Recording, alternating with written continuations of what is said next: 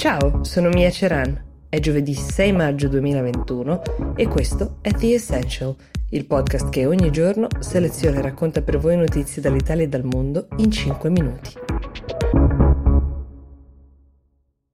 Ve la ricordate la querel tra Donald Trump e Facebook? L'ex presidente degli Stati Uniti era stato censurato per incitamento alla violenza dalla piattaforma. Era successo in seguito ai fatti del 6 gennaio scorso, l'assalto di Capitol Hill. Era sembrata una decisione di buon senso a quasi tutti nel momento in cui le violenze erano in corso, la tensione ancora molto alta. Però lo staff di Trump, e non solo, poco dopo aveva fatto uh, sapere che non avrebbe tollerato tale censura e che Donald si stava premurando di mettere in piedi una sua personale piattaforma social. Ecco, è uscita quella che loro chiamano piattaforma social, si chiama From the Desk of Donald J. Trump, dalla scrivania di Trump, ed è stata usata qualche giorno fa per lanciare una sorta di programma per un'ipotetica candidatura alle prossime elezioni americane, quelle del 2024. In un momento di falsità e bugie sorge un faro di libertà un luogo dove parlare liberamente e in sicurezza. Queste sono state le sobrie parole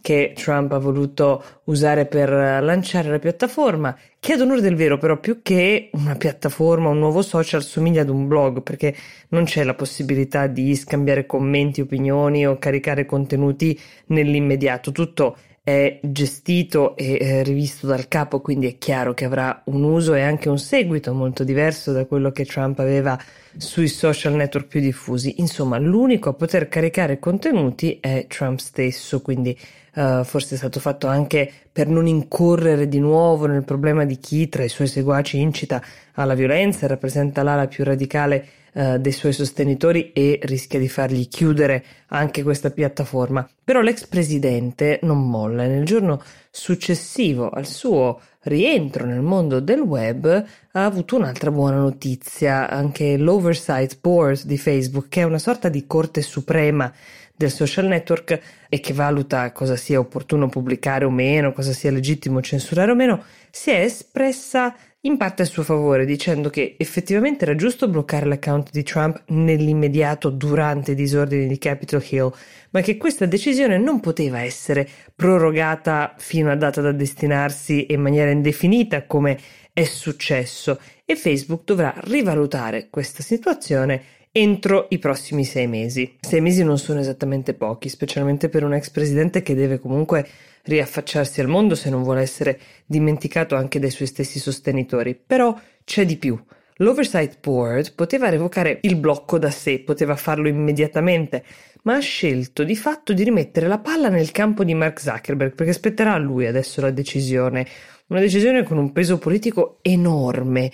Questo sottolinea il potere che ha quest'uomo di muovere ed orientare la comunicazione di un leader politico, di un partito, nel bene e nel male. Questo vale per i leader che ci piacciono come per quelli che non ci piacciono.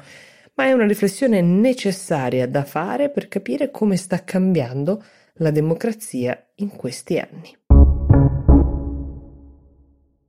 Piccola nota di colore in chiusura. José Mourinho, come forse avete sentito, è il prossimo allenatore dell'AS Roma. È un uomo carismatico, un allenatore di successo. Eh, come era prevedibile che fosse, eh, la faccenda ha destato l'attenzione di tutti i media italiani e non solo, ma all'estero, della prima dichiarazione di Mourinho, anche chiamato lo Special One, ce n'è stata una che ha eh, gettato, una parte che ha gettato nel panico i commentatori stranieri ed è stata l'espressione che lui ha voluto usare in chiusura, Dai Roma. I think he says something in Italian there, I presume. Jade Deja Roma, I don't know what that means in Italian. I don't know whether you do. D-A-J-E, Deja, Deja, Deja Roma. Ecco, questi sono i giornalisti inglesi di Sky Sport che si interrogano su questa curiosa parola daglie, ma uh, D-A-J-E, ma faticano a trovarle un significato. Ancora una volta Mourinho si è mostrato un uomo di mondo con una conoscenza del contesto eh, in cui si va ad inserire non di poco conto e per la cronaca, qualora non lo sapeste, dai è un'esortazione romanesca, in questo caso equivalente a Forza Roma, coraggio Roma. Ultima notizia di giornata, è nato un nuovo podcast nella famiglia di Will, si chiama Tyranny e racconta tra informazione e satira le figure più interessanti e complesse di dittatori del presente e del passato più recente, per capire come nascono, come arrivano nelle posizioni apicali che ricoprono. Cercate pure su questa stessa piattaforma su cui state ascoltando The Essential Tyranny con la Y e 2N e scriveteci per dirci che cosa ne pensate. Intanto vi auguro buon ascolto e buona giornata. Noi ci ritroviamo qui domani.